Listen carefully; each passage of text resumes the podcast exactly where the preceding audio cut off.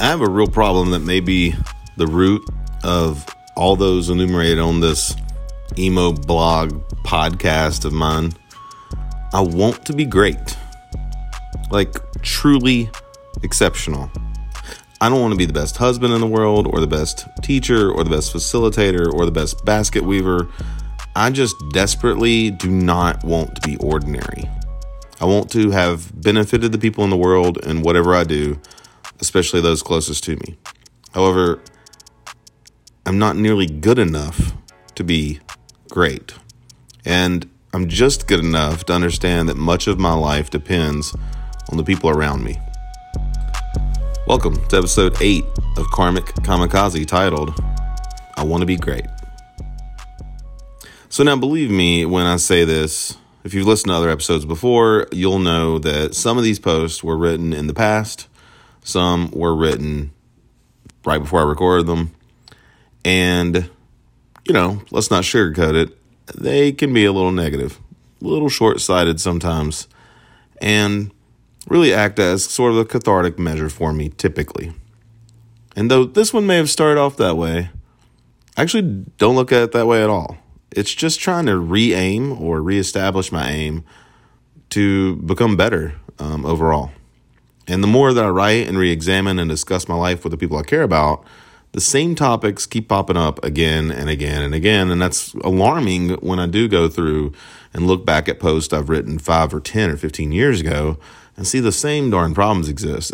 it just really sucks. So, they're really well documented in in these podcasts showing I understand on some level what sets me apart literally away from other people in my life sometimes but what you won't find is a consistent resolution with what I can do to correct it because like this writing I, vi- I vacillate between sorting out what's going on within and what I need to do for others so I continue to live in this loop between moments of brief success and bitter disappointment and I continue to hear the same thing from those around me you have unrealistic expectations of everyone around you, nothing's ever good enough for you.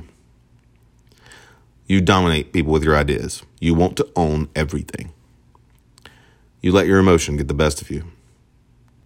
You can't be this honest with people. And now I've done far more than my share of rehashing these offenses, making mental list of what I might have done or the way I might have said something to hurt those around me. And I acknowledge more opportunities that this might have happened than I would like to admit. I'm sure there's a host I don't acknowledge because I can't see the other perspective. And maybe in some cases, because they really aren't mine to own at all. And I own my problems more than anyone sees. But I'd also be lying if I do not justify some of the above with qualities in me that I like. It sure sounds like high expectations, intelligence, passion, and honesty. And see, therein lies the problem, doesn't it? I don't know how to get mileage out of the things about me that I actually do value because those would be the few things that I do and work well within relationships with other people. So over the last, I don't know how what period of time, I've felt that ebb and flow between a comforting renewal of self, followed by the massive disappointment in the results. And fairly recently, I actually felt more clarity with how I could better deal with people and felt that I should use that opportunity to act more and think less, especially with my wife and others close to me. I haven't heeded my own advice, to be honest, and I'm going to try to determine in short order what that is again. So, number one, I, I need to feel truly confident. The vast majority of the issues I've caused with family, and I mean that as in the family you build, is that I'm always trying to prove myself in order to reach those high expectations that I've turned inward. It's past time that I give myself a break and self examination and choose to, to, like myself a little more.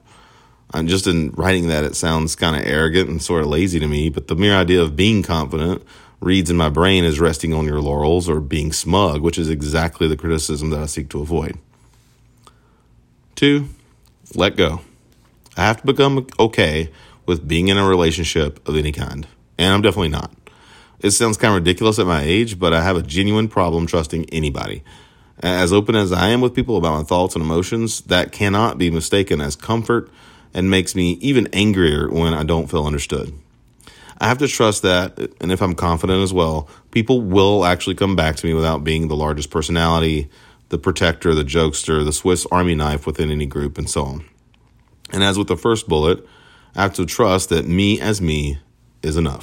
And in doing so, I can stop holding myself to those ridiculous standards, which in turn would allow me to be more easygoing with others when engaging in activities that require some sort of shared success. Three, react correctly. When things do not go as I like, I've got to react the right way. That almost definitely isn't raising a cautious concern after the fact, and much more difficultly for me, is not always pointing out how things might not go as planned in advance. Currently, when engaging in any kind of creative process, or hell, in creating a grocery list, I look for the back and forth, which is to say that all parties toss in suggestions and all parties participate in narrowing down the good from the bad and arrive at the best possible solution. And that sounds insane, I know. It sounds wonderful, doesn't it? In the creative process, probably not the grocery list. I have to understand that no matter how valid and exciting I find that process, the back and forth, even with the ordinary things in life, other people don't. And, and if it means failing, I have to become okay with that. Four, detach. I have to understand that my high standards for myself are due to my own unique issues. They can make me appear and act arrogant when, oddly enough, the only thing I am sure of is that all I want is for folks to be pleased with me and for things to go okay. All that said, I have to be okay with the idea that some folks have different priorities and expectations of themselves for their own reasons, and despite the intention of my intervention, it is still an intervention. And five, genuineness. Most important to me is that I have to do all of this and retain my sense of self. I have to be able to be what I can for others without choosing to subvert myself because that will also not bring me happiness and will most assuredly put me back into my typical loop. My list of offenses with my wife, my family, my friends has grown over my lifetime and over our relationships like everybody's. And I'm aware that being a bold, open, very self critical person lays agape the opportunity or the kind of hurt that comes from disappointing the people you care for, and certainly for hurting them. I don't know how to make that go away. I'm also aware that while other people's offenses towards me absolutely play a large part in the way I respond to them, I've got to shelve that for good instead of drawing on it when pressed to rationalize my actions. In other words, no more pissing contests. I wish there was a magical reset button like in the movies when two characters who've known each other for years can reintroduce themselves. In order to work on the list above, I have also, tried something new, tried to consider what I've done well, something which, shockingly to many, I don't take the time to do. I've considered ways in which I've privately shown others what I think of them on special occasions, or more importantly, on random ones. I've considered the times that I actually did help people exactly as I had intended, and it actually worked for both parties.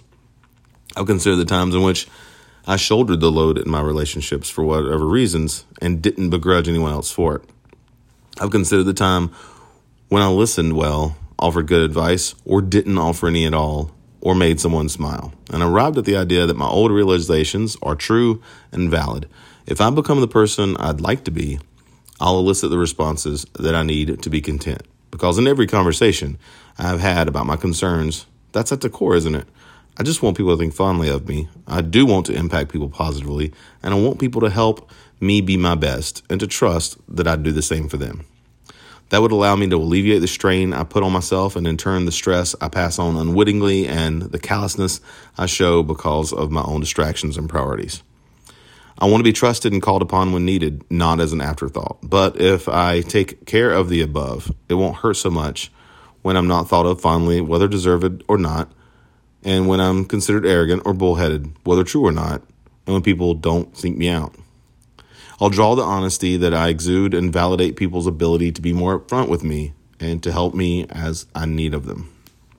But I have to make the first step and maybe the first 50 in order for that to happen. I have been willing to do that time and again, only to stop after the first several steps and give up. So I've got to stop trying to be good enough. I have to stop trying to think of all the options. I have to do what I should to elicit the responses I need. Just be good enough to stop caring what the responses are and treat the good ones I already receive like a bonus. So here's a guy, once again, trying to capitalize on an upswing. I'm trying to humble myself, as I have for years on end, and say that I'm uber aware of my imperfections. I'm aware that they impact your life in a poor way sometimes because I allow it. I've had a hard time living with the disappointment that you feel in me and that I feel in myself for not being great. And I want to be great. So catch me on this upswing like I try to do you and hold me up. I'm asking for permission to fail too and for your honest friendship. Tell me when I mess up and bring me back. This is hard for me. I don't want to fail and I don't want to be weak. So latch on to me when I'm clear, humble, and open enough to ask. Award me a slight nod for being willing to do that, and a heavy, strong handed nudge in the right direction. Award me the leeway to show some real confidence, and I'll do my damnedest to quell the false bravado. I can promise that I'm worth the effort, and I'll return it tenfold.